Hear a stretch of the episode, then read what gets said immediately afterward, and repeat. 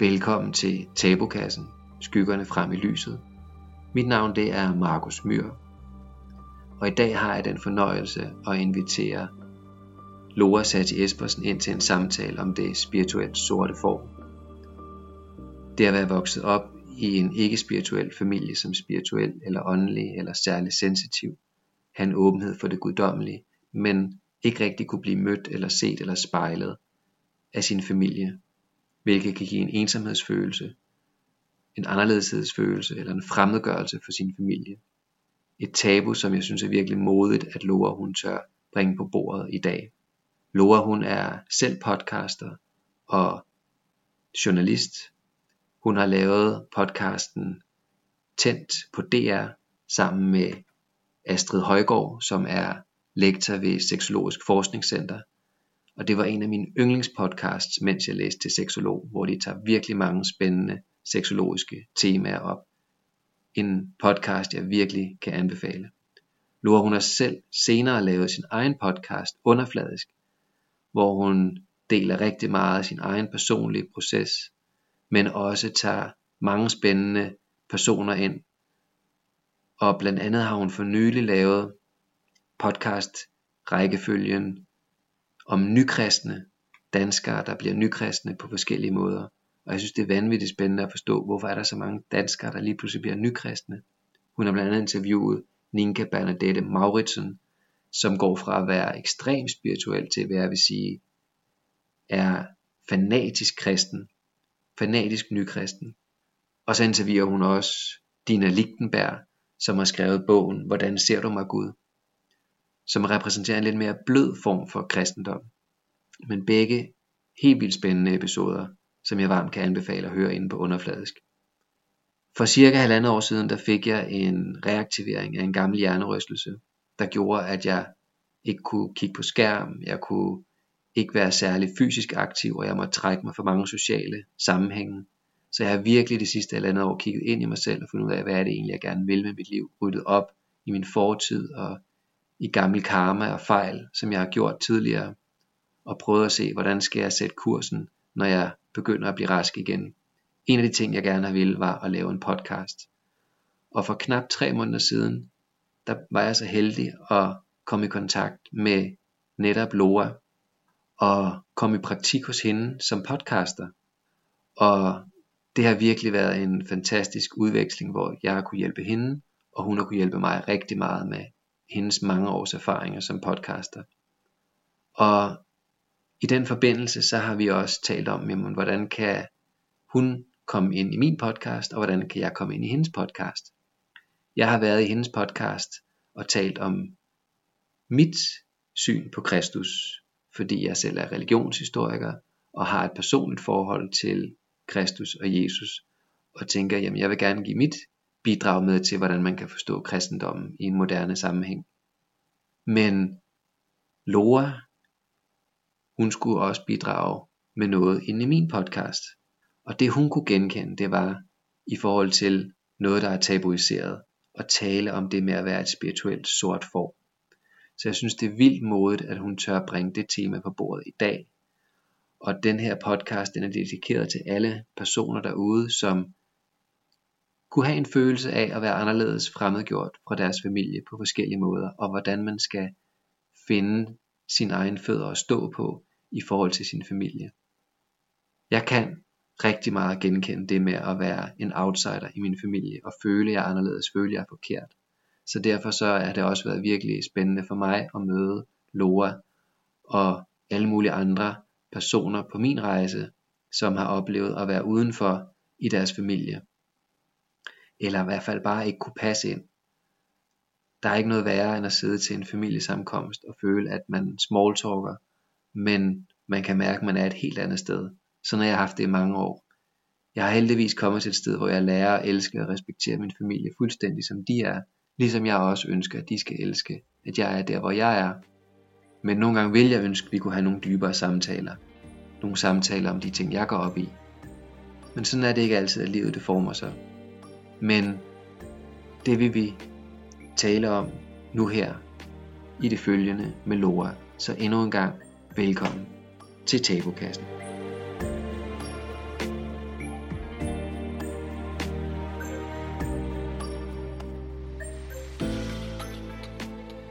Jamen velkommen til podcasten Tabokassen, Sati. Tusind tak. Og dejligt, du er med. Selvfølgelig. Og øhm, vi skal jo snakke lidt om det, vi kunne kalde det spirituelle sorte får. Det at være vokset op i en familie og have en anden religion, en anden spiritualitet, en anden måde at tro og opleve på end ens familie, og hvad det kan gøre ved følelsen af ensomhed og anderledeshed og forkerthed og alle sådan nogle ting. Ja, det er spændende. Og nu siger du det der, have en anden religion end, eller også bare have en religion. Ja. Fordi at det andet, i hvert fald det jeg repræsenterer, er, at der ikke er noget andet i familien. Ja, så det kan man sige, at du måske vokset op med en, en troløshed eller en... Der er i hvert fald ikke nogen religiøse i min klan. Nej. Så det er der, hvor at, kan man sige, du stikker ud eller er anderledes, eller oplever, at du ikke har kunne blive mødt. Ja. Altså det der med, at det, der er det aller, aller vigtigste for mig, det har jeg aldrig stødt på i min opvækst. Nej. så det er jo på en måde også en tabu, så, og, og, og at, at man på en måde selv bliver et tabu. Fordi at det, du er, det du tror på, det du oplever, det er på en måde forkert, eller ikke... Det er i hvert fald ikke repræsenteret. Det er ikke repræsenteret, I ja. min vidunderlige store familie. Ja. så på den måde, jeg, altså jo, jeg har selvfølgelig tit følt en forkerthedsfølelse, men, men mest af alt tror jeg, at det, jeg bringer ind i den her samtale i dag, det er mere en ensomhedsfølelse. Fordi det er umuligt at spejle sig selv og sine egne værdier, religiøst, spirituelt osv., ud i sin familie. Mm. Og det kan jo godt gøre, gøre, at der opstår sådan en forkerthedsfølelse. Ja. ja. Men det er ikke sådan, jeg er, nogen, jeg er ikke rigtig blevet udskammet, føler jeg. Nej. Måske mere subtilt. Men, ja. men det er mest ensomhedsfølelsen. Ja. Ja. ja. Det er ikke at kunne blive spejlet og mødt og set i, i den, du i virkeligheden er. Ja, Eller... lige præcis. Ja. Det at træde ind i en familie, hvor det bliver lidt ligesom at træde ind på en scene, hvor jeg så skal spille en rolle, der passer til, til den setting. Fordi at det, jeg ellers altid er i mit liv, det er med udgangspunkt i det spirituelle. Og så træder man ind i en lokation og en setting med nogle mennesker, man elsker selvfølgelig, men hvor det slet ikke er til stede. Det er svært. Så du har skulle tilpasse dig på en eller anden måde, og så lukke af for, for noget, der har været væsentligt for dig i dit Lige indre præcis. liv, som bare slet ikke har fået lov at Jeg føler lidt, når jeg er sammen med min familie, så er det sådan en, et light-produkt. Det er en light-version af mig. Ja. Men den der fuldfede remoulade, som man helst vil købe, den, den gemmer jeg til derhjemme. Og så er jeg sådan ligesom light-versionen. Og det er svært, synes jeg. Ja. ja. Og måske man kunne sammenligne det med det at vokse op og være homoseksuel i en familie, hvor man måske er i en kristen familie, hvor man oplever, at det skal jeg bare lukke ned for. Det er min seksualitet, min, min kærlighedsliv, det kan jeg bare slet ikke ja. dele her. Ikke? Altså, og det altså- behøver jo ikke engang bare være en religiøs familie, det kan også bare være en familie, hvor det måske er et tabu at være homoseksuel. Ikke? Jo. Så jeg tror, der er mange måder at være menneske på i social kontekst, hvor man lige skruer ned for nogle dele, fordi man ligesom fornemmer med sine antenner, når jeg åbner op for de emner, der betyder noget for mig, så bliver der enten ikke svaret, eller folk ved ikke, hvad de skal svare, eller de kigger ned i jorden, eller de er pisselig glade, eller de griner af en. Ja. Altså sådan nogle ting. og det er klart, det, det må give en kæmpe ensomhedsfølelse, ja. og, det at hvis du bare skruer lidt op på den knap, mm-hmm. så er der bare overhovedet ikke nogen respons på den anden side. ja, det har jeg ret ofte oplevet. Ja.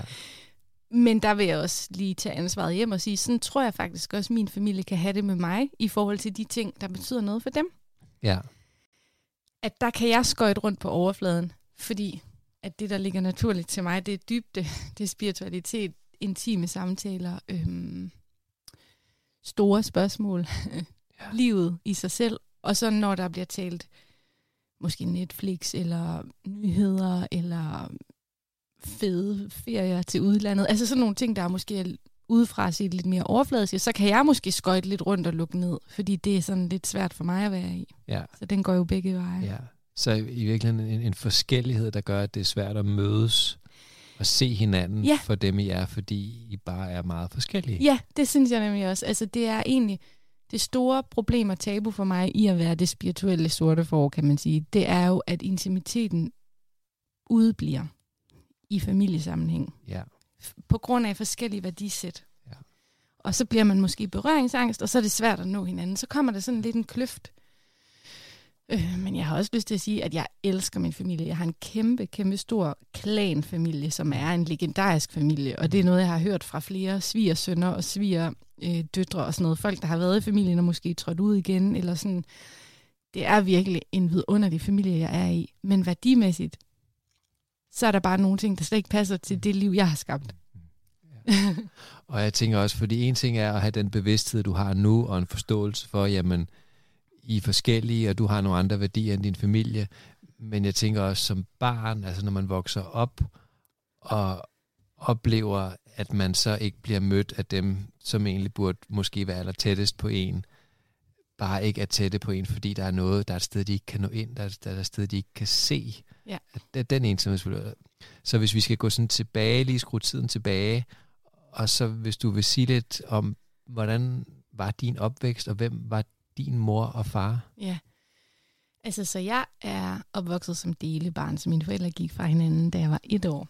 Så jeg kan slet ikke huske dem sammen, og jeg tror, jeg har et eller to billeder af dem sammen. Så der er ikke så mange sådan øh, øh, billeder af det, af mine forældre sammen. Det er ligesom, jeg føler virkelig, jeg har følt, jeg har følt som skilsmissebarnagtig, ikke? I to verdener. Øhm, og så er jeg sådan vokset op et par år inde i Aarhus med min mor alene i en lejlighed. Og så har hun fundet en dejlig mand, og så er de flyttet ud i et villaområde, der hedder Rigskov, uden for Aarhus. Og det var lige inden jeg skulle skifte skole, og det gør man jo tit, så flytter man lige inden det.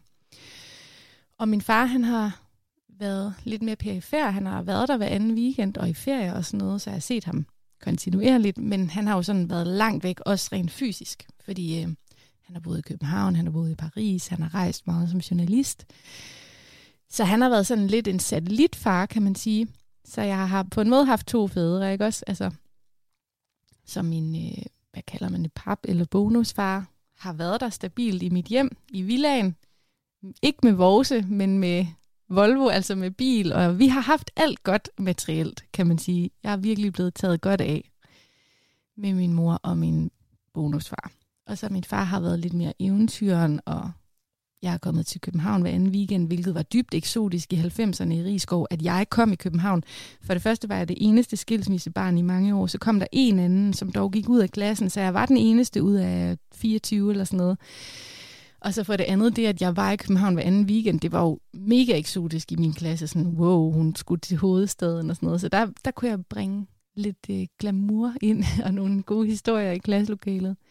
Min far boede på Nørrebro, som også dengang var meget mere rough, end det er i dag. Så der fik jeg virkelig nogle kulturschok også, fra Rigskov til Nørrebro og sådan noget. Så det er sådan min familiekonstellation. Så er jeg en søster, som er bragt ind fra min bonusfar side. Vi er så vokset op sammen, siden vi var to og tre, så jeg kalder hende min søster, fordi jeg kan heller ikke huske andet. Og vi har en fælles bror, som er lidt yngre end os. Så det har sådan været meget, både kernefamilie, men også det her delefamilie, ikke også? Og hvis du skulle beskrive sådan din mor og din bonusfars sådan, hvad kan man sige, religiøse ståsted eller åndelige ståsted? Eller det sådan. kan jeg ikke. Nej. og nu, nu ved jeg så ikke, om de kommer til at lytte med, og det kan jo være, at de selv har en indre oplevelse af at have sådan et ståsted, som jeg ikke kender.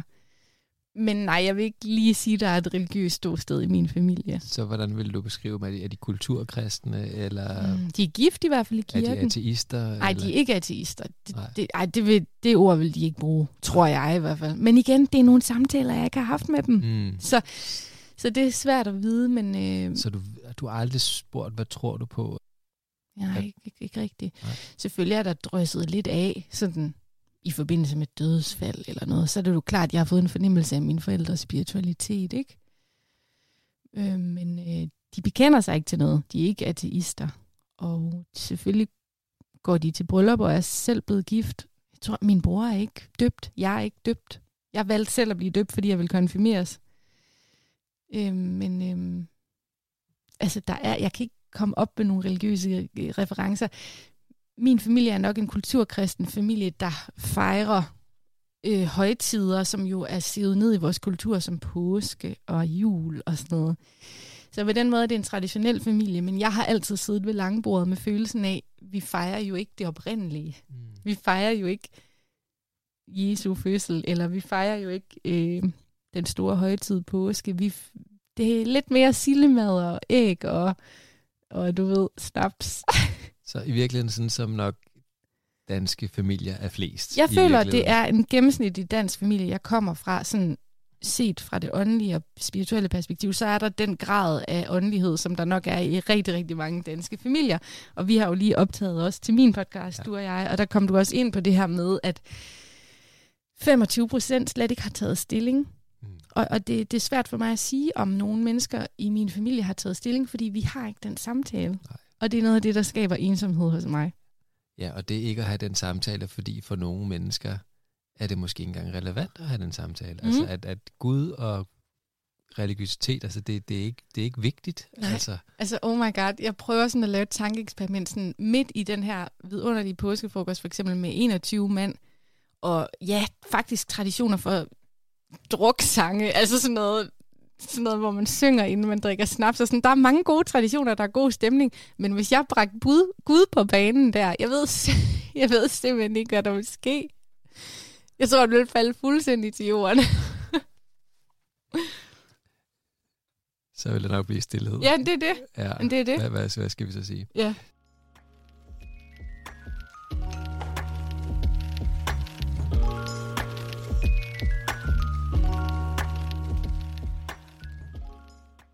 Og hvad med din, og det, hvad med din far? Ja, det er et godt spørgsmål, fordi han repræsenterer nok lidt mere noget alternativt. Og, og jeg tror også, det, at jeg har haft sådan en meget, jeg har haft sådan en meget øh, dejlig, gennemsnitlig, tryg barndom i det her villahus i Rigskov, ikke også? Med, med en far, en mor, og en bror en søster og alt det der, og gå i folkeskoler. Men der er min far nok åbnet mine øjne lidt mere for resten af verden. Altså Nørrebro, og han har boet i Paris, og han er journalist, så han har også sådan en nysgerrighed. Øh, og så vil jeg også sige, at jeg sådan, som voksen har fundet ud af, at min far er mere spirituel. I hvert fald mere spirituel, end det jeg lige har beskrevet på Villavejen i Rigskov. Ja. Så jeg tror, han har åbnet mig lidt mere op for det åndelige, men jo så kun med en weekend, så ikke sådan på, på fast basis, daglig basis, men, men jeg vil sige, det er en erkendelse, jeg har gjort som voksen, at han nok har repræsenteret noget lidt mere alternativt, lidt mere sådan open-minded over for ja, religioner og spiritualitet og sådan noget. Og den dag i dag, hvor jeg så er 32, der deler jeg faktisk interessen for spiritualitet lidt mere med ham. Han kan godt finde på at, øhm, at sende sådan nogle screenshots af en eller anden... Han har en eller anden energi-app. Jeg ved simpelthen ikke, hvad det er, men det er en eller anden form for New Age, som jeg aldrig selv har dykket ned i. Men det er sådan noget med nogle bølger med, at så, det er lidt ligesom astrologi, man lægger sin dato, fødselsdato ind og sådan noget, og så kan man se sådan nogle energistrømninger hver dag. Så nogle gange så sender han mig sådan en screenshot, når du har ikke en god dag i dag, var. Det kan han lige se. Okay. ja. Så der, altså, der er lidt mere dialog. Der er lidt mere, men så noget, der først er kommet til din sådan, bevidsthed eller opmærksomhed sådan, i, i, i din voksne alder, Ja. og ikke noget, I snakkede om, da du var barn? Jeg eller? føler ikke, han har opdraget mig spirituelt eller religiøst. Nok mere bare sådan nysgerrigt på verden -agtigt. Men jeg tror da også, jeg har været flere gange i kirke, for eksempel med min far, end med den anden del af min familie. Okay, ja. Så hvornår bliver du klar over, at du er bevidst spirituel, eller har en interesse for det alternative? Jamen, det står meget tydeligt for mig. Altså, jeg tror, jeg er 5-6 år, og det er faktisk i den her villahave i Rigskov, øh, hvor der er sådan et... Øh, vi har sådan et legetårn med en gynge, hvor jeg selvfølgelig har tilbragt ufattelig mange timer, både alene, men også med min søster. Og jeg har sådan en oplevelse af, at da jeg sådan får Guds kontakt første gang, det er sådan i 5-6 års alderen, hvor jeg sidder på den her gynge, og der er sådan en stemme, der bliver ved med at sige til mig igen og igen, husk det, husk det. Og det, og det er noget, der er opstået mange gange i mit liv, at jeg har fået den her husk det, som sådan en reminder om, tror jeg, lige at vågne sådan, hvad er det egentlig, jeg skal huske? Hvad er det egentlig, der er essentielt? Og min tolkning af det er, at det er en eller anden form for spirituel ånd, der sådan har ragt ud og været sådan, husk nu, hvem du er. Husk nu, at du tror på noget, som er større end det, du lige måske bliver præsenteret for her i din barndom. Ikke? Så den har været med mig fra barns ben. Den her med at huske noget essentielt, som for mig nok har været, ja, guddommelighed. Så hvad gør det ved dig, når der er sådan en, en stemme, der kommer til dig som seksårig? Men det har bare været en indre oplevelse. Jeg har ikke delt det med nogen. Nej, så, var det- så det, havde du lyst til at dele den med nogen, eller gik du bare med den som... Jeg gik bare med det selv. Du gik være med til, ja. Og det er nok også det, der er temaet også som voksen, det er, at jeg putter meget med tingene i min familie. Så, og det er det, der skaber sådan lidt to verdener. Det er med dig, for eksempel nu her, i en offentlig podcast-samtale, kan jeg folde mig ud om, hvad jeg tror på er Gud og alt muligt.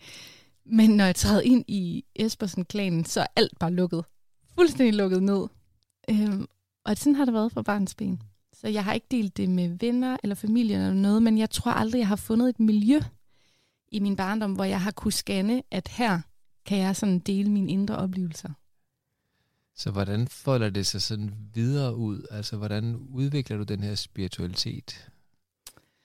Mm, jeg tror i mange, mange år, også i teenageårene, der har det bare været en indre bevidsthed. Jeg har ikke sat ord på, fordi jeg har endnu ikke mødt nogen teorier eller noget, jeg kunne spejle mig i. Men det vågner nok lidt med interessen for yoga, kunne jeg forestille mig. Det er sådan sidst i mine teenageår, der begynder jeg at interessere mig for yoga, og begynder at få et sprog for det, jeg nok selv altid har oplevet. Fordi jeg bliver præsenteret for det af en yogalærer, og nogle bøger, jeg begynder at læse og sådan noget. Øhm, ja, så begynder jeg at orientere mig i sådan nogle online-kurser med Kernesund Familie, som Ninka jeg også har haft med her. Der var også meget spiritualitet integreret. Så jeg begynder bare at støde på noget, hvor jeg kan genkende et sprog, noget, der er beskrevet af andre, som jeg selv oplever in, øh, internt, altså inde i mig, ikke? Så sådan, det er i teenage-tiden, jeg begynder at opdage, at der er andre derude, der har det som mig.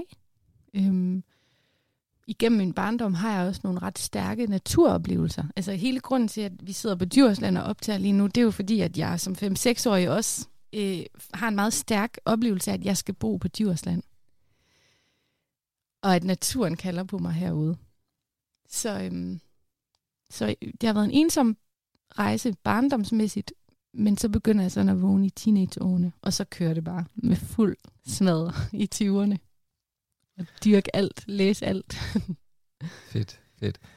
Du nævner så også det her med, at du var den eneste hippie på din skole. yeah. Hvordan tager det sig ud? Eller hvad er det, der gør, at du tænker, at du, du var en hippie i forhold til dine klassekammerater? Og, altså, hvor kommer det fra? Jamen altså, jeg gik jo på Aarhus største folkeskole på det her tidspunkt i 90'erne og 0'erne. Og der var 1000 elever. Det var de meget stolte af. Der var 1000 elever, og der var mange klasser på hver årgang, og der var helt op til 10. klasse. Så det var sådan en stor skole, ikke? Og jeg husker det sådan, at der var en muslim på skolen, og så var der en hippie. Og jeg var hippien. Og det kan godt være, at det er selvcentreret husket. Hvis der er nogen, der gik på strandskolen der, så må I rette mig. Men jeg følte, at resten, det var sådan en masse, der kunne lide det samme. Og det var håndbold og, og ungdomslivet nede i hallen. Så var det Dolce Gabbana øh, trøjer. Det var sådan nogle helt særlige Dolce Gabbana trøjer, man skulle have på, i hvert fald hvis man var en pige. Kawasaki sko. Der var ligesom sådan en rigskov uniform. Men jeg har altid været på tværs, og jeg har altid været rebellen. Så jeg tror bare, jeg, jeg sådan indså ret hurtigt, jeg skal ikke have den der Rigskov-uniform. så, så jeg havde sådan en ting med, at jeg gik meget i genbrugsbutikker. Og det eneste, jeg ledte efter, det var blomstrede nederdele, fordi jeg skulle kun gå i blomstrede nederdele. Det var bare sådan et, et princip. og når man går i blomstrede nederdele blandt Dolce Gabbana håndboldspillere, så bliver man til hippien. Så det var i hvert fald det, jeg blev kaldt af nogen. Jeg kan, engang, jeg kan huske en gang, da jeg gik hjem fra skole, så kom der sådan en her af 0. klasser løbende efter mig, sådan 20 børn eller sådan noget. Det er hippien, det er hippien. Ej, hvor vildt. ja, så man blev jo sådan lidt stemplet, hvis man var anderledes. Hvor ikke? gammel var du der? Eller der hvad gik været... du i? Gik du, var det, i... det er sådan noget 7. klasse eller sådan noget. Nå, okay. Der kommer jeg så også hjem og annoncerer til mine forældre, jeg skal på efterskole hurtigst muligt, og vi skal finde den efterskole nu, så jeg kan tælle ned til det. Så, så jeg fandt i 7. klasse, fandt jeg den efterskole, jeg skulle gå på i 9. Og så var det bare nedtælling. Okay. Jeg skulle bare prøve noget andet. Og, og at det var en god skole, og det var en sindssygt god klasse, jeg gik i, og jeg blev ikke mobbet eller noget, men jeg tror bare, når man er anderledes, så er der bare stor risiko for, at man bliver lidt udstillet. Det lyder så også som om, at, at, at du har haft power, altså det med at sige, jeg skal ikke være som de andre, ja, altså, så det er, ikke, det er ikke sådan, altså det er også et bevidst valg, 100. Så, så, så det, det, det kræver også noget styrke, det tænker jeg, det, det får man sikkert også respekt for i, i, en, i en skole. Ikke? Altså, okay, det, der er en her, der faktisk træffer et bevidst valg og, og tør stå i sig selv. Jeg har altid følt, at jeg er blevet respekteret. Ja. Måske ikke forstået, men der har været sådan en integritet omkring mig og min person, som har gjort, at jeg ikke har kunnet blive mobbet. Det er virkelig sådan, jeg har følt det. Og jeg har gået i en virkelig dejlig folkeskoleklasse, og jeg holder af mange af dem den dag i dag. Og det har været en fed opvækst de 10 år, jeg gik på den skole, men der var bare ikke noget, der var ikke andre input. End, jeg følte virkelig, der var en slagen vej, og det var det der med håndbold, fodbold, mærketøj. Øh, der var ikke engang nogen ungdomsskole, fordi alle gik til håndbold og fodbold, så man kunne ikke gå på en ungdomsskole, hvor man for eksempel dyrkede musik eller kreativitet, så jeg følte mig mega ensom med mine interesser. Og det var jo meget sådan, når de andre hørte Nick og Jay, ja okay, jeg købte også Nick og Jay CD'en, men jeg købte del med også Nephew, fordi jeg skulle være på barrikaderne, ikke? så jeg, fandt, jeg fandt meget sådan det modsatte. Altså, jeg orienterede mig hele tiden over i sådan diametralt modsatte, end det jeg omgav mig med. Så havde du heller ikke veninder? Eller sådan? Jo, jeg havde venner. Men måske lidt samme kompleks som i min familie, som vi startede med at tale om. Altså, en del af mig var venner med dem, Ja. men ikke hele delen. Nej. Og Så, var noget, du også lukkede ned for der? Eller Ja. noget, du, ja. det tror jeg. Og hvad var det for en del, du lukkede ned for der, tror du? Jeg tror bare en kæmpe appetit på verden, en kæmpe appetit på kultur, på ja, ungdomssubkultur, på anderledes musik, på de her blomstrede nederdele, på... Jeg kunne for eksempel godt lide hesteridning. Det faldt også lidt uden for kategori. Altså sådan, så jeg tror bare en nysgerrighed og åbenhed på andre ting, end det, der lige var repræsenteret i vores lokalområde. Ikke? Jo. Og det er jo lidt svært at dele med nogen, hvis alle er optaget af det, man godt selv vil distancere sig fra. Ikke? Og igen, det er det der med at pakke sig selv ned sådan, okay, så i den her vennekontekst, så behøver jeg ikke lige tale så meget om enhedslisten, jeg lige har meldt mig ind i og sådan noget. Sådan nogle ting, ikke?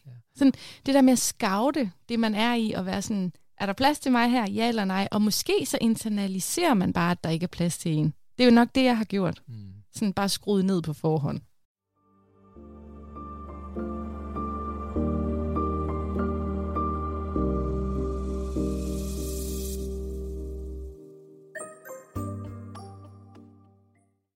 Hvornår bliver du bevidst om, at det er sådan, det er? At der er noget i dig, der bare er anderledes? Og, Jeg tror, det er i 7. klasse, hvor jeg kommer til mine forældre og siger, jeg skal væk. ja. jeg skal have nogle andre inputs. Jeg kan huske, jeg prøvede også sådan lidt halvhjertet at starte op på ungdomsskolen på en anden skole, hvor der faktisk var noget, nogle ungdomstilbud, hvor man kunne noget andet end at gå ned i hallen. Det var bare lidt halvhjertet, for det var lidt langt væk og sådan noget. Men jeg prøvede virkelig at, at få noget op at køre, der virkede for mig. Men jeg vidste med 100% sikkerhed efter skole, det bliver fedt for mig. Det havde jeg ligesom luret, at der er simpelthen en verden, man kan træde ind i, der er meget mere mangfoldig. Og det var også det, der skete. Vidunderlig øjenåbner. Okay. Så blev du mere spejlet og mødt i efterskolen? Ja, for der var meget mere mangfoldigt. Altså det første, der sker, da mig og min mor træder ud af vores bil, da jeg skal afleveres på efterskolen, det er, at vi ser en decideret punker med en halv meter hanekamp, som er lyserødt hår.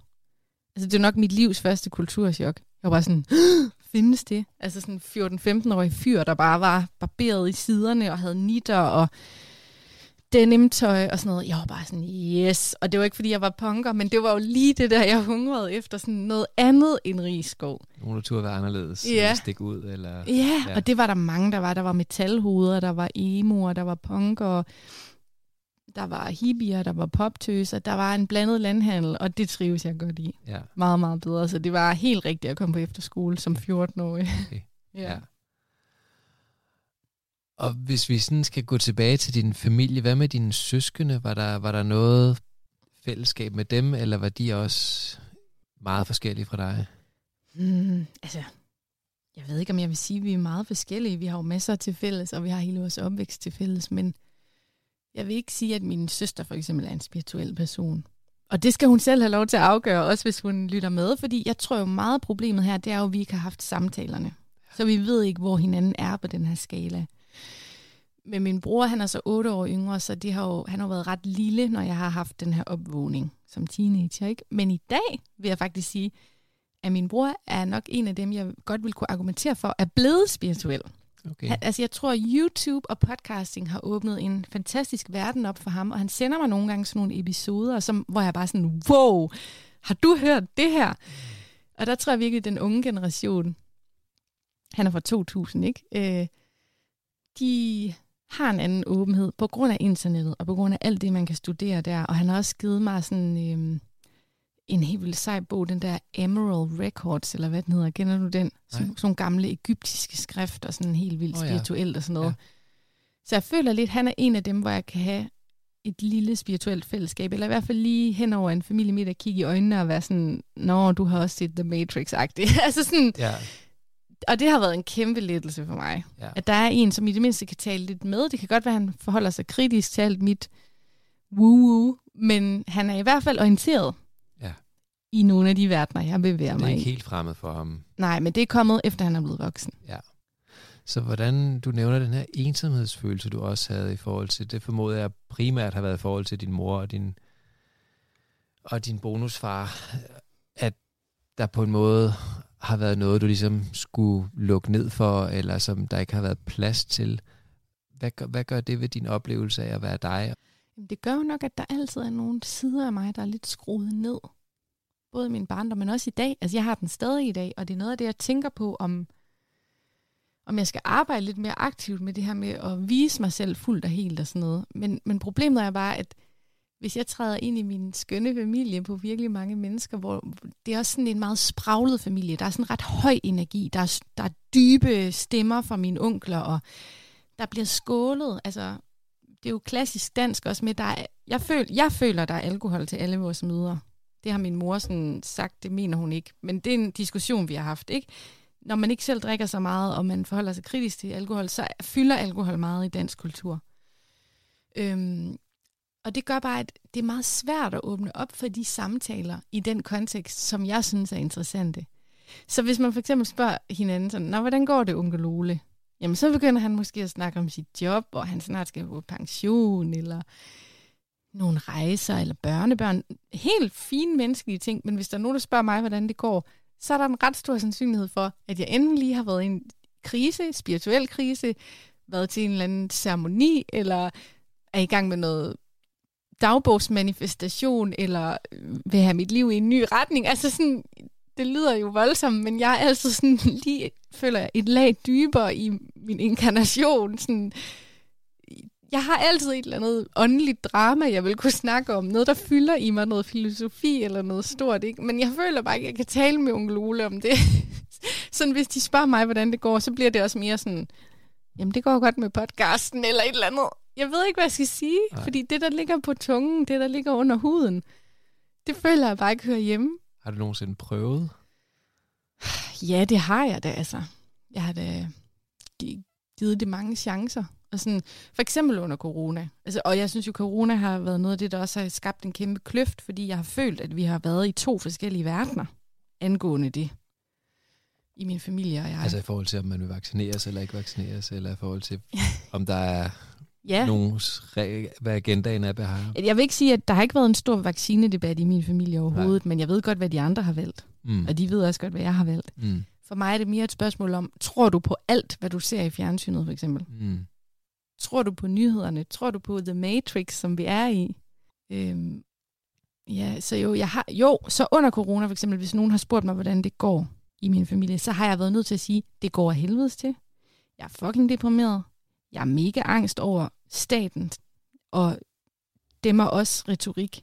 Der har jeg været nødt til at være ærlig, fordi jeg har været så påvirket under pandemien Ja af de ting, der er foregået i den offentlige debat, og ja, det man har set ude i verden med mulighed for tvangsvaccination og sådan noget. Jeg er jo kommet i kontakt med mit værste mareridt i de år. Mine værste mareridt, og det er der mange mennesker, der er. Så der har jeg været nødt til at komme lidt på banen selvfølgelig, for jeg simpelthen ikke kunne skjule, hvordan jeg Og havde hvordan er det. du så blevet mødt der, når du har været ærlig? Det er der, jeg føler, at samtalen bare stopper på forhånd. Jeg føler aldrig, at, at vi kan snakke videre om det. Nej. Om det er mig eller dem, det ved jeg ikke. Men det er bare noget, jeg har oplevet det som, det behøver vi ikke lige snakke videre om det her. Det er lidt for mærkeligt. Og det er der, man får den der det sorte får følelse, ikke? Både når man gerne vil tale om, ja, hvad der kunne være øh, at øh, bevægekræfter bag corona og pandemi og sådan noget, men også bare, jeg har læst den her spirituelle tekst, jeg er helt oppe at køre over. Altså, det er som om samtalen, den fortsætter bare ikke. Vi kan ikke mødes. Så hvad hvis du spurgte din mor eller din bonusfar for eksempel om, hvad tænker de om det her med, at, at det er så svært at snakke om dybe emner, eller spiritualitet, eller åndelighed? Hvad, hvad, og at, at der kunne være en længsel ind i dig efter at snakke om de her ting? Hvad tror du så, de vil svare? Jeg tror helt klart, jeg vil få et svar. Altså, jeg tror ikke, de vil afvise mig eller noget. Men jeg tror, den starter hos mig selv, at jeg er så blokeret selv og jeg har lukket ned igennem så mange år, at jeg nærmest ikke tør eller gider. Altså, så, og der, der kunne jeg godt arbejde lidt med at åbne lidt op for mig selv, og så give dem en chance. Øhm, jeg, jeg, jeg føler lidt, jeg bliver til sådan en lidt anden version af mig selv, hver gang jeg går ind over dørtærsklen i min familie. Og så går jeg med på det lidt mere overfladiske, og så ligger jeg, ja, det underfladiske væk.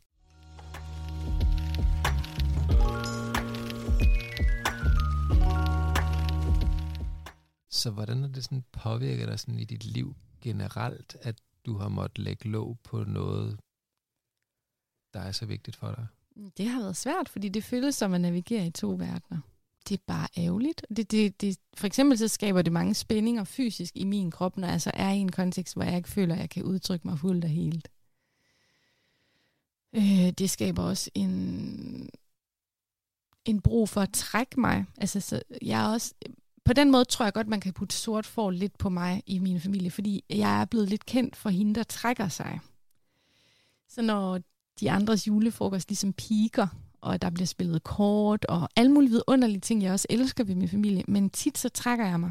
Og det er fordi, jeg kan ikke mere overfladisk snak. Øhm, og det kan godt være, at det er, det er dybe snakke for dem, men for mig er dybde blandt andet spiritualitet og store spørgsmål. Mm. Og det er ikke noget, vi sådan rigtig berører.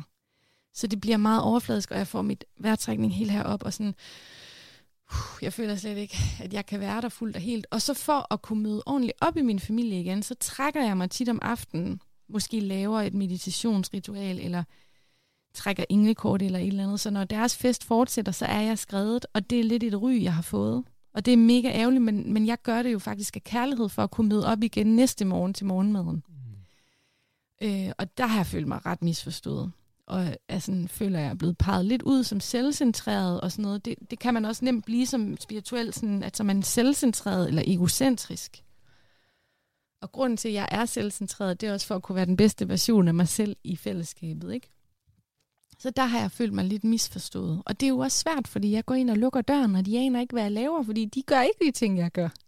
Tror du, tror du de har nogen som helst idé om, hvad det er, du laver, og din spirituelle verden? Ja, også fordi jeg deler så meget både i min podcast og på mine sociale medier. Men for eksempel, mange i min familie følger mig ikke på sociale medier. Nej. Det er noget, jeg har lagt mærke til, at jeg ved, de har fulgt mig før, og det gør de ikke mere. Nej. Det er jo også sådan lidt en kold klud i ansigtet. Det er Hvad ikke noget... tænker du? Er det fordi, de tænker, det, det, det er bare for mærkeligt, eller for underligt, eller jeg aner det for ikke, anderledes? for jeg har ikke spurgt, men jeg kunne da godt prøve at spørge min kusine for eksempel, hvorfor følger du ikke mig på Instagram? Men jeg føler selv, jeg ved, hvad svaret er. Ja.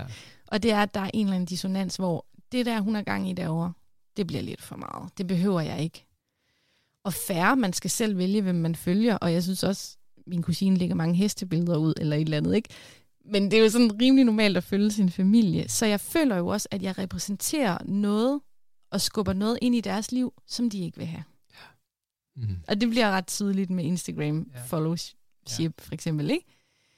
At øh, jeg repræsenterer noget, som jeg ved ikke, om det er ubehageligt, eller om det er bare for mærkeligt, eller de bare ikke orker det i deres feed. Men hvis man ikke orker det i sit feed, så får jeg også en oplevelse af, at det orker man heller ikke til julefrokosten. Og det er jo der ensomhedsoplevelsen øh, opstår. Ja. Men faktisk så fik jeg en besked forleden dag, jeg blev enormt rørt af på sms fra min søster, hvor hun skrev, du er den sejeste, jeg kender. Og jeg var bare sådan, wow, mener du det? Sådan, jeg skulle kigge på det sådan, hvad i mig og mit liv synes min søster er sej, sejt? Fordi for mig så står hun bare som en fantastisk karrierekvinde, en mega lang, fed uddannelse. Hun får legater, og hun kører bare, hun, du ved, klatrer, corporate ladder og alle de her ting, som jeg synes er sejt, og som jeg ikke har valgt at gøre. Og så fik jeg den der fra hende, hvor jeg sådan, okay, og det føles jo også som en anerkendelse af den, jeg er, og det, jeg står for. Så der er jo masser af anerkendelse for min familie. Og de accepterer mig også fuldt og helt, men vi har bare ikke samtalerne, Nej. der gør, at jeg sådan kan slappe lidt af og være mig selv. Så hvad tror du, det er, at din søster synes er sejt ved dig? Jamen det er jo nok, at jeg står ret meget ved, kunne jeg forestille mig. Altså at jeg står ved den, jeg er. Ja. Og, og selvom de nok godt kan fornemme, at jeg skruer ned i familiesammenhæng, så ved de jo godt, at jeg står ved, hvem jeg er. Og det er også det, jeg synes, der er svært ved de to verdener, som det spirituelle sorte får, det er, at i den ene verden skiller jeg mig totalt ud, og i den anden verden, i mit tiny house og med mine venner, så er jeg totalt hjemme. Så de mennesker, jeg samler jo på, det er jo tit dybe, autentiske mennesker, som har lyst til at gå ind i de store spørgsmål, som på en eller anden måde er troende, eller religiøse, spirituelle. Her under corona blev det meget tydeligt. Altså, jeg tror næsten ikke, jeg kender nogen, der er vaccineret. Mm. Og det er jo ikke noget, jeg har valgt venner efter på forhånd, vel? Men det er jo bare blevet ret tydeligt i min vennegruppe, at det er ikke noget, folk har takket ja til der. Igen, det skaber også et fællesskab, når det er, at lige præcis den gruppe har været under så meget pres under pandemien, ikke? Så det er jo sådan to verdener. Det ene sted, der kan jeg bare sådan tale om tarotkort, og jeg så en eller anden fugl, der sendte mig et tegn, og altså sådan nogle ting, som er normalt. Mm. Øh, og så i den anden verden, så er jeg sådan dyb indånding. Sådan, nu er jeg lige i den normale verden. så du har måske lidt svaret på det, men, men sådan indirekte, men hvad kunne du længes efter i forhold til din mor og, og din søster måske, og nu siger du, at din bror og din far er, er lidt mere, men sådan fra den side af din familie med din bonusfar og din mor, hvad, hvis du skulle sådan sige, hvad, hvad kunne jeg virkelig godt længes efter der? Mm. I virkeligheden så føler jeg ikke, at jeg længes efter noget andet fra dem. Det er mere at længes efter bare at tale sandt i det regi for mit eget vedkommende. Ja. Så i stedet for at skøjte på overfladen, og så faktisk give de dybe svar, når jeg bliver spurgt om noget. Og det er jo også, jeg føler jo tit, der er to verdener imellem os, fordi, altså for eksempel med sundhed, så går jeg op i metasundhed. Og min mor foreslår måske, at jeg skal gå til lægen, hvis jeg ikke kan sove, fordi så kan jeg få noget sovemedicin. Men for mig er der så mange dybere lag. Der er en grund til, at jeg ikke kan sove. Der er sikkert et alternativt øh, bud på nogle urter, jeg kunne tage for ikke at kunne sove. Jeg har ligesom så mange andre ting i min verden, jeg navigerer i, hvor at, at min mor og far måske mere er sådan, gå til lægen. Og det er mange ting. Det er jo også med politik. Det er også med coronahåndtering. Altså, det er, hvor jeg føler, at vores verdener, der er, de er så forskellige, at sådan, jeg kan næsten ikke overskue og indvide dem i min verden. Fordi den er så radikalt anderledes end deres måske. Så i virkeligheden er længslen at åbne min egen mund. Og dele, hvem jeg er, fuldt og helt, ja. i stedet for at skrue ned. Ja. Det er jo der længslen ligger. De kan ikke gøre andet. De er dem, de er. Altså, og jeg træder ind i deres fællesskab, og er totalt respektfuld omkring det. Men jeg gemmer mig selv væk. Jeg kan jo genkende meget af det, du siger, fordi jeg føler også, at jeg er vokset op i en familie, hvor at der var ikke et sprog for spiritualitet, og der var ikke et sprog for, for dybe samtaler, eller følelsesmæssige samtaler, eller ærlighed og åbenhed omkring de dybere ting. Og jeg oplever også, jeg, jeg har da også en længsel efter at, at dele de her ting, men, men, men det er ligesom om, at hvis jeg gør det, så er det som at kaste en dyb eller en, en, en sten ind i et rum, altså der bare sådan lander virkelig tungt og dybt, yeah. og der var ingen, der samler den op overhovedet, så, så det overhovedet at skulle åbne min mund, altså det er sådan, der er overhovedet ikke nogen resonans. Eller så kaster man bare stenen, og den lander aldrig. Man hører ja. aldrig, den lander, den bliver bare ved med at falde. Ja, ja. Så på den måde kan jeg jo godt forstå, at, at, at det kan være vildt svært, for det så føler man så også, hvis man skal bare sidde og snakke om sig selv og sine egne interesser, bare for at gøre det, at det vil jo også på en eller anden måde være føles forkert, fordi hvis der ikke er nogen, der gider at lytte til en, så, så eller nu skal I fandme høre, hvad julen den handler om øh, til en julefrokost eller påskebrød. Nu skal jeg læse et dybt spirituelt digt op eller et eller andet. Ikke? Man altså- gider ikke være sådan en missionær, vel? Nej. Men, men det er jo de dybe samtaler, man også længes efter. Ja. Men, men hvad, har du bare givet op? Altså, du er lidt ældre end mig, så du har haft lidt mere erfaring med det her familierum. Jeg har givet op i den forstand, at jeg er nået til det punkt, at mine forældre er, som de er. Min far er så død, men og min, min, øh, ja, min familie er, som, som de er. Så i stedet for at være den her, der måske bliver et offer, eller ked af, at de aldrig gav mig det, som jeg nu engang længtes efter, at de kunne give mig, så vende rundt og sige, at de er jo som de er, og de har gjort det så godt, som de kan ud fra der, hvor de er. Og jeg elsker også min familie, og så må jeg møde dem der, hvor de er. Mm-hmm. Og så må jeg så tage de der dybe spirituelle samtaler med andre mennesker og mine venner og i andre sammenhænge.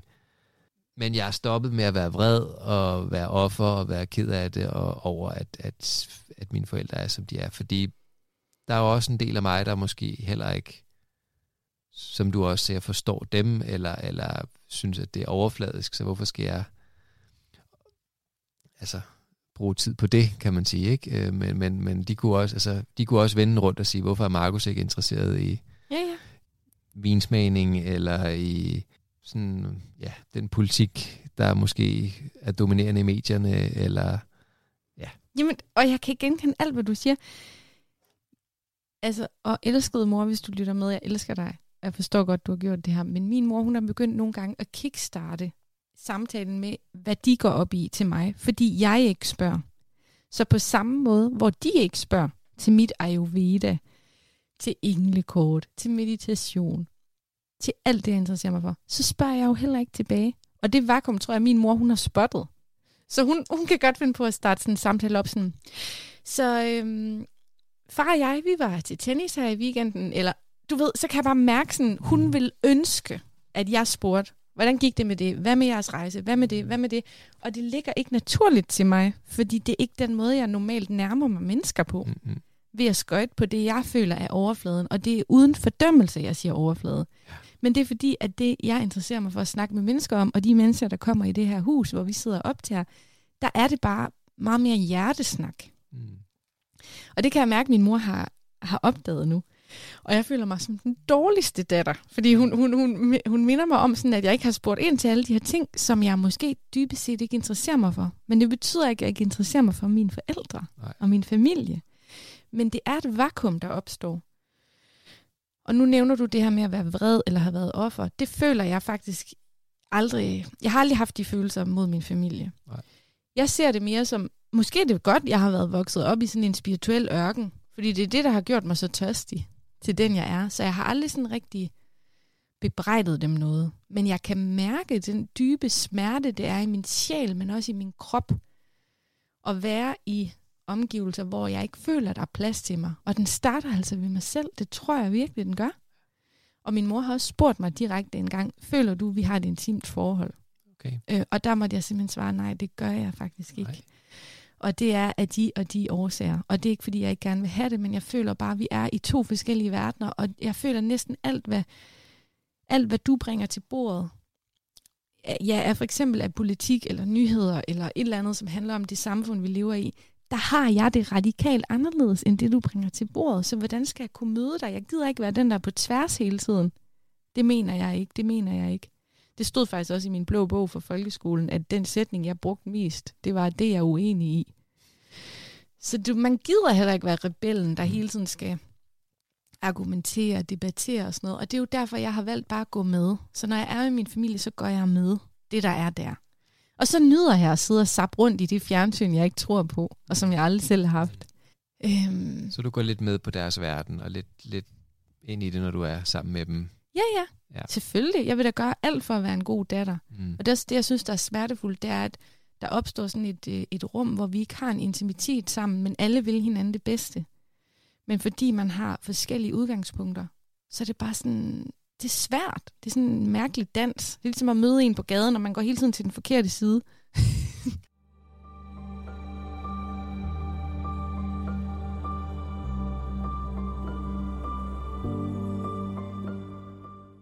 Hvad, hvad, kan du huske, hvad din mor sagde, da du svarede det? Fordi jeg tænker, det er jo også på en måde at være lidt nysgerrig og åben og stille sådan et spørgsmål til sin datter. Føler du, vi har et intimt forhold? Ja, jeg har ikke lyst til at indvige alle i, hvordan den samtale gik. Men det var en rigtig god håndsrækning, og det var en rigtig god genåbning efter nogle ret svære år under corona, fra mit synspunkt. Okay. Der har corona været svært at Ja. navigere i, både for mig i samfundet, men også for mig i familien. At sidde til en ju- øh, juleaften for eksempel som den eneste uvaccinerede, når vores statsminister har været ude og sige, at familier skal skilles ad af den grund og sådan nogle ting. Det synes jeg har været rigtig, rigtig hårdt. Og der vil jeg sige, at da de år så ligesom er landet, og min mor spørger mig om det her, så føler jeg også, at det er en genåbning af relationen. Altså til sådan at møde hinanden igen. Og jeg var meget taknemmelig over at få det spørgsmål, men det var også meget svært at svare ærligt på det. Ja. Men hvad der sådan skete imellem os der, det har jeg ikke lyst til at, at sige offentligt. Og der kan man sige, nu nævnte du det her med, at dine venner ikke er vaccineret, og jeg har en blandet landhandel, men jeg har også en, en, en del venner, som ikke er vaccineret. Jeg er heller ikke selv vaccineret, og, og det skabte, skabte også virkelig, kan man sige, konflikter i min familie. Hvordan? Ja, for eksempel så min mors kæreste ville ikke holde jul med mig, fordi jeg ikke var vaccineret. og havde meget svært ved at forstå, at, at jeg ikke ville vælge det, fordi det var jo, altså, jeg, jeg kunne udsætte andre for, for, for, for sygdom. Mm. Øhm, min mor har også svært ved at forstå det, og, og også altså, min storebror til dels. Øhm, så jeg vil sige, det var sådan hele vejen rundt. Og, og, så jeg så heldigvis så havde jeg, har jeg en fætter og en, og en kusine, i hvert fald en fætter som, og en kusine, der også valgte ikke at, at, at blive vaccineret, men øhm, som jeg husker det. Men min onkel, altså min mors bror, var også meget, altså, hvorfor? Ikke? Øhm, mm. Øhm, og der tror jeg, at altså, de har bare haft tillid til Mette Frederiksen og til systemet og til øh, medicinalvirksomhederne, og, og jeg har virkelig også svært ved at forstå dem. Kan I ikke se, at, at, at det her det er jo manipulation? Det er, det er så, øh, altså man, man, man har ikke en åben dialog, man, man åbner ikke for, at der kan være to sider af den her sag, eller det er meget mere dyr, nuanceret, og det er så åbenlyst, at, altså, og man ser jo også nu med alle de bivirkninger, som ikke bliver rapporteret, altså sådan, en af de første ting var for eksempel, at, at jamen det var lige, at, at øh, de faktisk registrerer ens øh, DNA, når man, øh, og det stod ikke nogen steder. Mm-hmm. Det skal man læse med meget, meget, meget, meget småt. Plus, at med meget, meget, meget småt, så skal man læse, at man er en del af verdenshistoriens største medicinske eksperiment. Ja. Plus, jeg har lyst til at dementere offentligt også, at det her med, at vi kunne beskytte hinanden ved at tage en vaccine selv, det er rent bullshit, og mm. det er blevet påvist flere gange, du kan ikke beskytte andre ved at tage den her vaccine. Mm. Du kan beskytte dig selv, ja. og det er dit eget frie valg. Ja, det er lige præcis. Og det var også det, der var min, min uh, agenda. Jeg støttede mig op, meget op af hende der, Christina Bell, ja. øh, som også var jo vaccineforsker, og synes jeg var den eneste fornuftige i Danmark at lytte til. Ja. Af de sådan professionelle vejledere i forhold til corona. Men men det var bare for at sige, der, der blev det der med spirituel, ikke spirituel, virkelig sat på spidsen, kan man sige. ikke Fordi at jeg oplevede mange, der var selvfølgelig også spirituelle, der valgte at, at blive vaccineret og havde en helt anden holdning. Mm-hmm. Men, men, øh... men det er et genialt eksempel på min ensomhedsfølelse. Min højeste kontrakt som menneske er ikke Mette Frederiksen. Det er ikke World Economic Forum, WHO, World Health Organization. Ingen af dem har jeg skrevet kontrakt med, da jeg kom ind på den her jord. Og det er der, det bliver meget tydeligt i en familie, hvor andres højeste princip for eksempel er staten. Men vi repræsenterer måske, at vi har et højere princip end det. Og at åndelighed er vigtig for os i de beslutninger, vi tager i vores liv. Og hvis der ikke engang er nogen mulighed for at tale om åndelighed, eller nogen åndelig debat i familien, hvordan skal man så overhovedet starte samtalen? Fordi det er der, mit vaccinevalg kommer fra. Men mit højeste princip er, at staten bestemmer ikke over min krop. Og det vil være mit værste mareridt at få skudt en vaccine ind i min arm, som jeg ikke vil have. Kom på noget værre, end at staten overtager min egen autonomi. Og det, at min familie og samfundet generelt, statistisk set, har skøjtet igennem den pandemi, og ikke blevet rystet i deres grundvold, men haft tillid. Det skaber jo en kæmpe kløft, når man sidder tilbage med mistillid, og føler sig trådt på, og at alle ens værdier er blevet fuldstændig skudt til siden af staten. Ikke også? Det er svært at mødes igen. Mm. Men jeg vil så sige, at jeg synes, det er landet nu. Vi er på den anden side af det nu, men undervejs var det godt nok ensomt.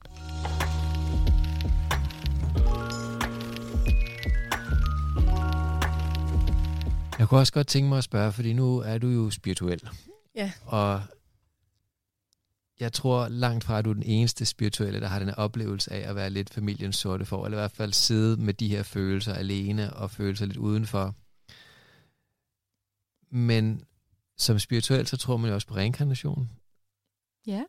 De fleste gør i hvert fald. Øh, nu ved jeg ikke, om du tror på reinkarnation. Nej, det ved jeg heller ikke. Det er en mulighed. Okay, ja. det er en mulighed. Ja. Så lad mig stille et åbent spørgsmål hvad tror du er meningen med, at du så skulle fødes ind i den her familie? Det tror jeg er dybt planlagt, og jeg tror også på, at jeg selv har valgt det. Derfor jeg ikke er sur på mine forældre eller min familie ja. overhovedet. Jeg tror på, at vi vælger de ting, der skal til for, at vores sjæl udvikler sig. Nu snakkede du om reinkarnation. Altså, jeg tror på, at sjælen er konstant. Så jeg tror, der er noget i os, der ikke dør. Jeg har aldrig gået så meget op i det der med tidligere liv og sådan noget. Men jeg tror for eksempel på karma, og at jeg er i min karmiske æra. Jeg glæder mig helt meget til at fylde 33, fordi jeg har en lærermester, som siger, at så begynder jeg langsomt at træde ind i min dharma, som er min, altså, min livslektie i det her liv. Så jeg tror, jeg har valgt det, jeg skulle vælge for en grund, og jeg er slet ikke ked af, den måde, jeg er vokset op på, og det har jo styrket min spiritualitet. Det er jo også det. Så på hvilken måde har det styrket Jamen, fordi der ikke har været noget overhovedet at spejle mig i, spirituelt set, hele min barndom og opvækst. Og Så- fordi jeg har mærket indeni, at det var vigtigt for mig. Så Hvordan bare kan det styrke din spiritualitet? Men jeg tænker bare, øh, jeg har jo kigget ud og set, der mangler noget her.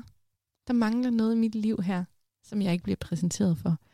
Og det er jo det, som jeg har valgt at dykke ned i i mit liv som voksen. Så man kan sige, hele den oplevelse af ikke at blive spejlet. Jeg har, det har været en oplevelse af, at mit indre landskab ikke er blevet spejlet i mit ydre landskab. Ikke? Og det er jo det, jeg, jeg dedikeret til i dag. Så selvfølgelig er der en grund til det. Tror du, der er noget, du skal give til din familie? Altså, fordi en ting er jo, at man skal lære noget af sin familie ved at være født i den familie, men, men, men måske er der også noget, de skal lære af dig. Mm, Og det tror jeg også, de gør. Ja. Og jeg tror, selvom der er nogle samtaler, vi ikke har, så tror jeg, der er en dyb respekt fra min families side omkring mig og min person. Og det har jeg også tilbage til dem. Jeg kigger over på det der kalenderlys, min mor kom med i går. Det har jeg lavet til dig, fordi det er sådan lidt pibiagtigt, siger hun. Og det er jo bare så smukt, ikke? Fordi der er ikke ret mange pibier i Rigskov, hvor jeg flygtede fra. Men det er jo sådan en anerkendelse af, at jeg ser dig med det her kalenderlys. Og det kan godt være, at jeg ikke kan tale om Krishna, og det er nemlig det, jeg føler, det der lys repræsenterer, at de ved godt, hvem jeg er. Jeg ved godt, hvem de er. Det kunne bare være rart at have lidt flere samtaler Så om på det. en måde, så ser hun dig også, eller har en fornemmelse af, okay, hvem du er, Ja. men er måske ikke så god til at sætte ord på det, eller så god til at anerkende. Jo, det, det- synes jeg egentlig. Det er Okay. bare, for mig er det bare meget det der med, at vi ikke sådan rigtig taler samme sprog, og det kan skabe lidt en kløft, men det betyder ikke, at jeg ikke bliver set. Det betyder bare, at vi har forskellige værdisæt, og det er også okay. Så hvor tænker du, at du skal hen i forhold til din familie fremadrettet? Jeg tror bare, jeg skal blive ved med at være mig selv, og så måske begynde at åbne munden lidt mere, og Okay. ikke skrue så meget ned, som jeg gør. Det er mit mål her ja. I, min, i mine 30 år, så tror jeg, det vil være godt at få lidt mere fred med at bringe mig selv ind i familiekonstellationen. Og nu nævnte du også det her med, at din lillebror måske også er lidt spirituel. Nu har vi så ikke været meget så, ind på, så meget ind på din far, men man kan sige også, at der er måske lidt mere resonans der. Ja. Og så kan jeg sige, for mit eget vedkommende, så er jeg den heldige situation, at min kusine blev spirituel her for, jeg tror det er efterhånden 10 år siden, hun fik borrelia og blev syg, og har ellers været sådan forretnings, eller været inde i sådan større virksomheder. Mm. Og lige pludselig så vender hun om og er i dag yogalærer og mediterer wow. og totalt inde i, i det åndelige. Ikke? Og, og jeg har så også en grandkusine, som også er meget begyndt at åbne op for det spirituelle. Så der har jeg lige pludselig, og så faktisk også min, min storebrors kone, som også lægger tarotkort, og sådan, hvor, hvor det er først for nylig, vi sådan måske er begyndt at snakke lidt. Det er ikke, fordi hun er meget spirituel, men har sådan en åbenhed over for det. Og det betyder virkelig Og det noget. betyder meget, fordi ja. så føler jeg mig ikke alene, når jeg sidder til de der familie øh, sammenkomster der, fordi lige pludselig så, så, og så, så er det som om, at, at så sker der også noget i familiedynamikken. Fordi lige pludselig så er, der, så er, vi, så er vi flere, så magtbalancen er rykket en lille smule. Ja, og det, det, det kan jeg virkelig genkende. Jeg har også lidt et øje til min fætter, som er meget inden for nordisk mytologi og sådan noget. Det kan også føles som et sjælefællesskab der. Ja. Og så vil jeg også sige, noget jeg oplever også, det er sådan noget for eksempel som i min familie, sådan noget med, hvis de ældre i familien bruger ordet nier, for eksempel, eller nogle, nogle grimme ord, som, som de har brugt engang, men som har ændret sig i dag, så kan jeg også tydeligt mærke, hvis den unge generation sådan har fælles front, at ej, det, det gør vi altså ikke mere, oldefar Mm. for eksempel. Ikke? Og det er jo lidt den samme med det spirituelle. Det er, at man bare lige føler, at man har nogle åndsfælder, Ja. som giver noget til dynamikken i den store klan. Det, det, det er fedt. Ja, det, Ja. Kan, det, det gør en stor... Ja, det gør meget, Ja, for at man ja. føler sig velkommen. Ja, og ikke føler sig helt alene. Ja, lige præcis. Ja. Lige præcis. Men tak, Laura. Er der noget, du sådan vil slutte af med at sige, eller noget, du måske vil reklamere for? Altså, jeg er jo selv podcaster og har en podcast, der hedder Underfladisk, som man gerne må lytte med på. Jeg har også en Instagram, der hedder Underfladisk, hvor man kan finde mig. Men ellers vil jeg bare sende et skud ud til min familie, hvis de har lyttet den her. Jeg kan godt mærke, at jeg sidder lidt med dukket nakke og sådan lidt skamfølelse, men jeg føler ikke, jeg har sagt noget grimt om, om jer, øh, og jeg elsker jer højt, og alle er lige som de skal være. Og det her, det var bare også min måde at række ud til nogen, der måske sidder med samme oplevelse af at være ensom på grund af sin spiritualitet. Ja, og det tænker jeg også, det er formålet med, øh, det er, at du på en måde, det er også en gave til alle dem, som kunne sidde og være ensomme. Ikke? Ja, Hvad- og nedbryde tabuet, fordi nu er det jo tabukassen. Lige præcis. Så tak fordi jeg måtte komme. Selv tak. Det var en fornøjelse at snakke med dig. Lige måde. Tak. Det var så Laura Sati Espersen. Og hvis du har lyst til at dele dine oplevelser med at være et sort får i din familie, eller stikke ud på den ene eller den anden måde, så må du meget gerne gå ind på vores Facebook-gruppe, Tabukassen Skyggerne frem i lyset og dele dine oplevelser. Eller måske har du nogle idéer til andre tabuer, der kunne være interessant at tage op. Jeg kan også varmt anbefale Loras podcast Underfladisk. Hun har som sagt en række episoder, der omhandler det nykristne, og i en af de sidste episoder blev jeg også interviewet og giver mit religionshistoriske perspektiv på kristendommen og deler også min egen personlige oplevelser med Kristus og hvordan jeg ser, at Kristus energien som Guds kærlighed kan omslutte og omfavne og sameksistere med alle religioner. Jeg håber, at den her episode har været inspirerende, og jeg ønsker dig en rigtig god dag. Lad ærligheden tale og tabuerne falde.